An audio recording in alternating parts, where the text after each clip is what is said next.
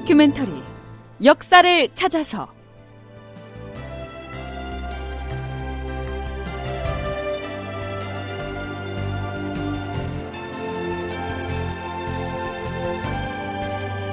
제 864편 일본군 한성에서 퇴각하다. 극본 이상락 연출 최홍준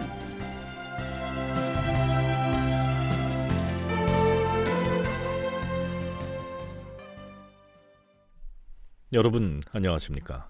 역사를 찾아서의 김석환입니다. 서기 1593년에 해당하는 선조 26년 3월부터 시작된 명나라군과 일본군의 강화 협상은 4월 초에 이르면 막바지에 이르게 됩니다. 유감스럽게도 그 강화 협상에서 조선은 철저히 배제됐기 때문에 조정에서는 양측이 무슨 흥정을 벌였는지 알 수가 없었고 따라서 선조실록 등의 공식 문헌에도 그 내막이 체계적으로 올라있질 않습니다. 자, 하지만 강화 협상의 실무자격인 명나라의 심유경과 일본군의 소서 행장이 협상 테이블에서 어떤 의제를 올려놓고 의논을 했을 것인지 그 내용을 대충 가늠해 볼 수 있는 기사들은 여기저기에서 나타나고 있습니다. 자, 이전에 선조가 명나라의 통판 왕군영에게 경략인 송응창 병부 우시랑을 만나게 해달라고 청한 적이 있었죠. 아무래도 송경략이 왜군과의 강화 협상을 주관하고 있으니 과인이 의주 쪽으로 행차를 해서라도 직접 만나봐야겠소. 국왕께서는 기어코 서쪽으로 가서 송응창 부시랑을 만나야 하겠습니까?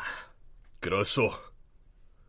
과인이 우리의 절박한 뜻을 송경략에게 직접 호소하겠소.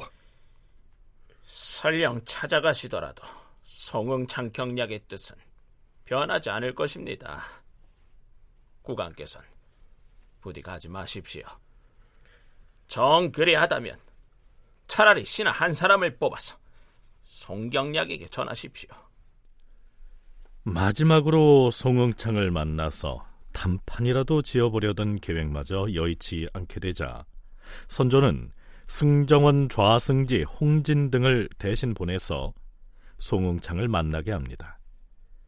당시에 송응창은 요동에 머물고 있으면서 신복인 심유경을 조종해서 일본과의 강화 협상을 진행하고 있었죠. 자, 드디어 홍진이 요동으로 건너가서 송응창을 만나고 돌아옵니다. 주상 전하, 신좌승지 홍진이 옵니다. 어, 그래. 어서 들어와서 요동 소식을 구하라.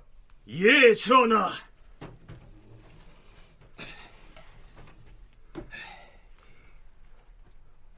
그래. 요동에서 송경량을 만나고 왔느냐? 예, 전하. 만나고 왔사옵니다. 자, 잠깐만요. 우리는 임진년 당시에 조선에 파병됐던 명나라군 총사령관 송응창을 병부 우시랑 또는 병부 부시랑이라고도 하고요. 혹은 송경략이라고도 칭해왔는데요. 여기에서 그 호칭의 성격을 잠깐 정리하고 넘어가기로 하죠. 국방부 군사편찬연구소 김경록 선임연구원의 설명은 이렇습니다. 이 모든 권력이 황제에게 집중이 돼 있습니다. 그래서 특히나 파병 부대, 정벌군을 형성을 하게 되면 명나라는 무관이 일방적으로 지휘를 못하도록 뭘 두느냐면 경략이라고 하는 제도를 두고 또 하나 감군이라고 하는 제도를 둡니다. 그래서 감시를 항시하도록 합니다. 그래서 문관이 전체를 통제하고 실제 전투는 무관이 하되 그 전투 과정도 문관들이 감시, 감찰을 하는 형태로 됩니다. 그래서 임진 전쟁에 참전했던 명군 같은 경우에는 첫째 문관과 무관의 대립, 의견 대립이 아주 심했습니다. 그래서 경약 송창과 제독 이여송이 의견 대립을 강하게 합니다. 명나라 조정에서는 외부의 군대를 파견할 때 전투를 직접 지휘하는 무관 출신의 장수가 함부로 군권을 전행하지 못하도록 문관을 함께 파견해서 감독하게 했는데요. 그런 임무를 띠고 파견된 문관이 경략인 것이죠. 그 경략의 역할을 맡았던 사람이 바로 병부우시랑 송응창이었기 때문에 이 송응창을 송경략이라고 불렀던 것입니다. 쉽게 말해서 전쟁을 수행하는 데 있어서도 무관 출신 장수가 마음대로 하지 못하도록 문민 통제의 제도를 두었다. 이런 얘기입니다. 무관 이여송과 문관 송응창은 그런 관계였던 것이죠.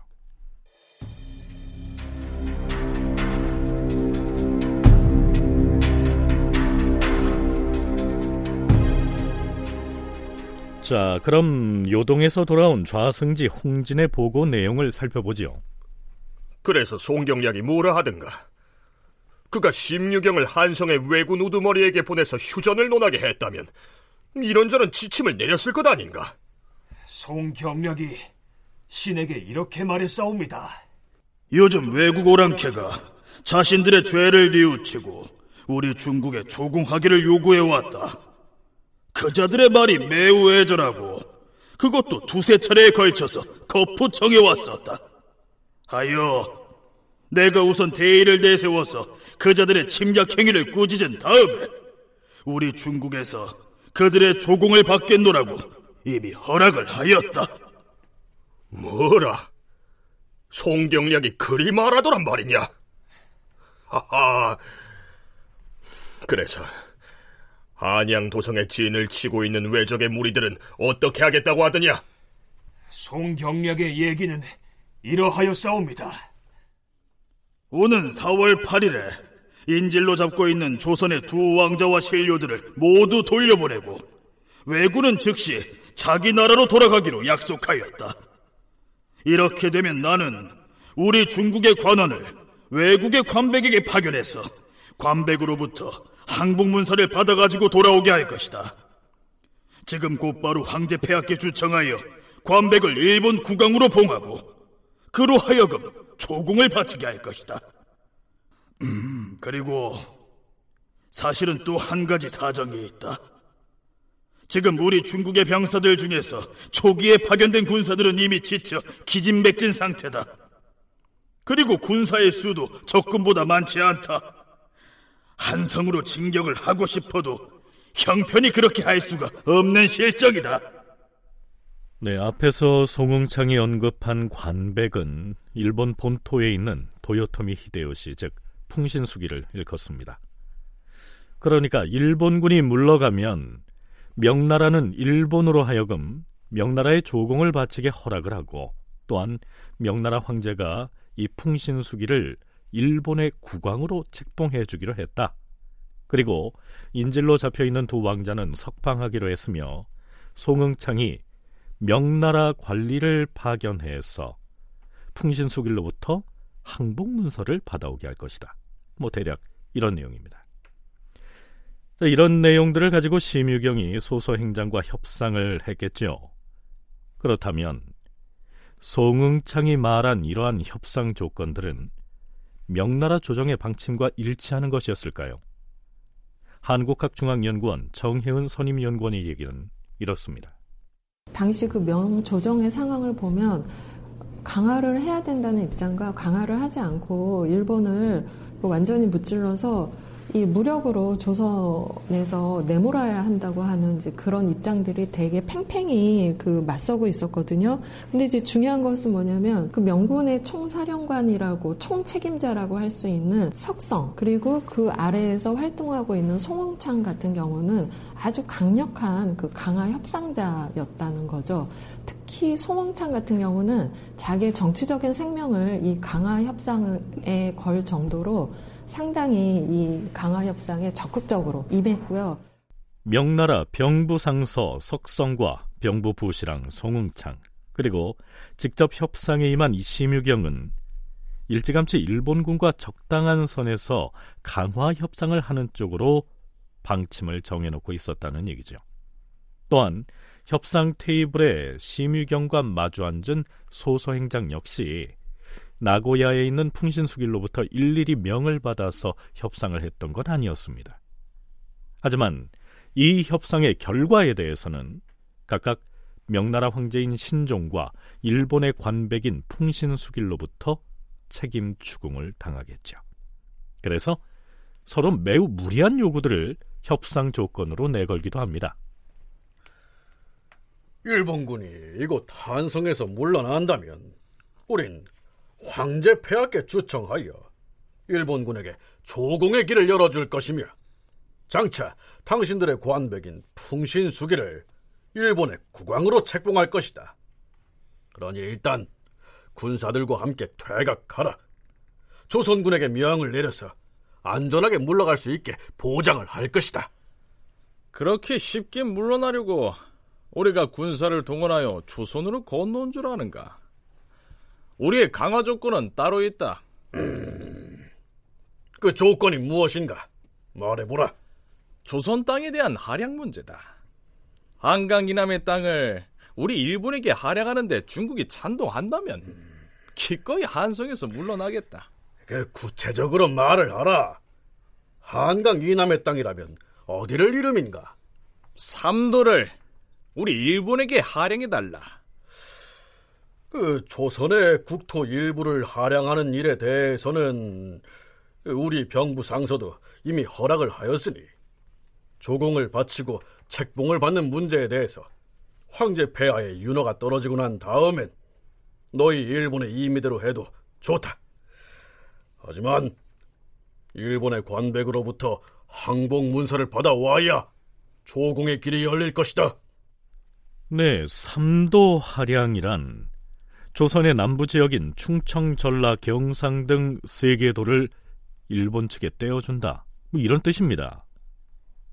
국방부 군사편찬연구소 김경록 선임연구원은 삼도 하량의 경우 심유경이 가타부타를 논할 사항이 아니었다고 얘기합니다. 강화 협상 실무 담당자로 파견이 됐던 심유경도 그렇고 고니시도 그렇고 상호 간의 차후에 자신들의 실무 협상을 하는 과정에서 나는 이만큼 강하게 요구했습니다 라고 하는 이야기를 명분을 쌓기 위해서 실제 자신들이 협상할 수 있는 그 범위를 넘어서는 협상의 어떤 카드로 제시하는 것이 뭐냐면 지금 우리가 일반적으로 많이 알고 있는 삼도, 한량 이런 이야기가 나오는 겁니다. 그래서 심유경도 절대 자신이 부여받은 권한을 넘어서는 이야기를 하는 거죠. 네, 그러니까 일선의 관리들 입장에서는 어떻게든 이 전쟁을 멈추고 강화 교섭을 해야 하겠는데 나중에 협상의 책임 문제가 대두될 것에 대비해서 나는 협상 당시에 상대방에게 이러저러한 요구 조건까지 내걸었었다 하는 명분을 만들기 위해서 그런 말들을 주고받았다는 얘기입니다. 일본에 가서 풍신수길로부터 항복 문서를 받아온다거나 혹은 조선의 세계의 도를 일본에 할양한다거나 하는 이런 내용들이 양국의 조정에서는 받아들여질 리가 없었는데도 말이죠.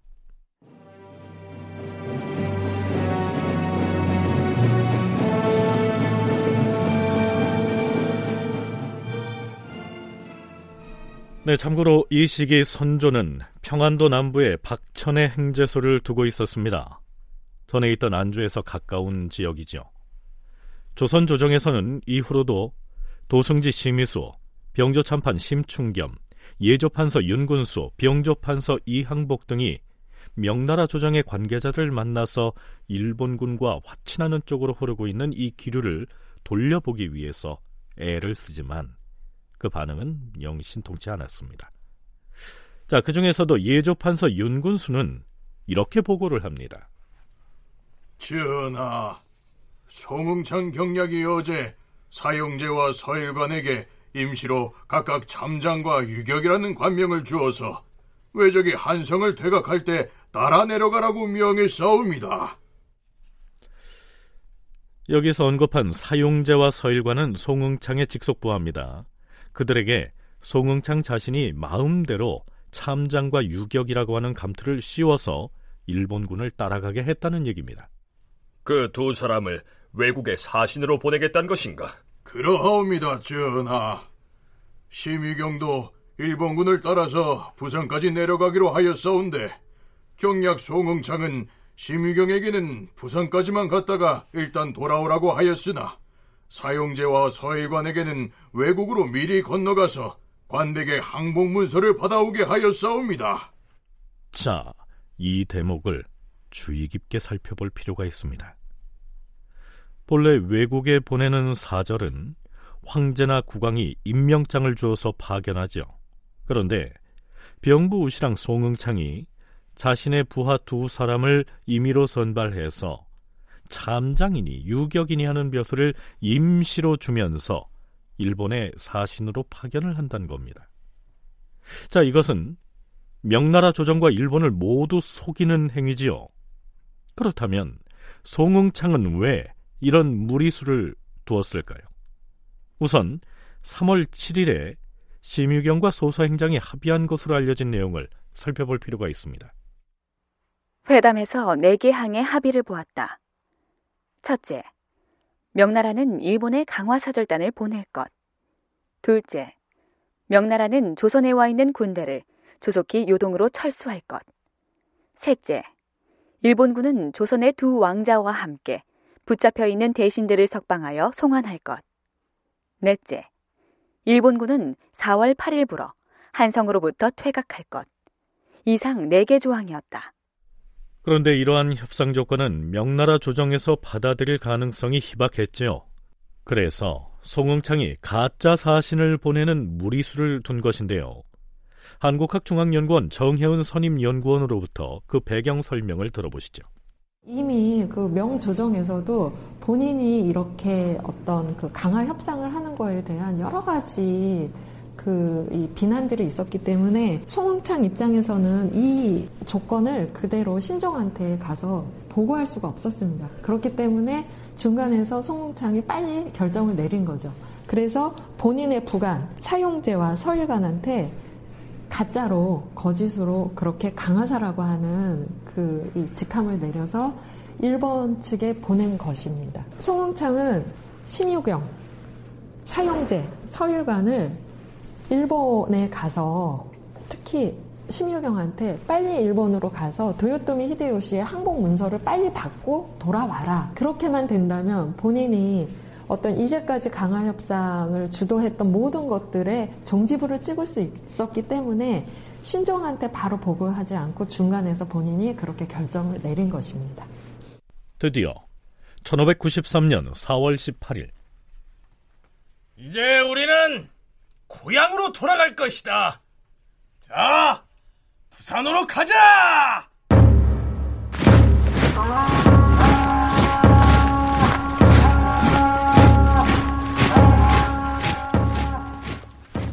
드디어 일본군은 한성을 벗어나 남쪽으로 향합니다.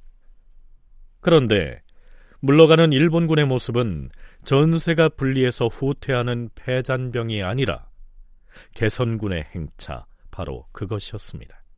실록에는 이렇게 기술돼 있습니다. 여러 적장들은 곧장 남하하여 조령을 넘어갔는데 도중에 풍악을 울리고 노래를 부르고 춤을 추면서 남쪽에 이르렀다. 다큐멘터리 역사를 찾아서 다음 시간에 계속하겠습니다.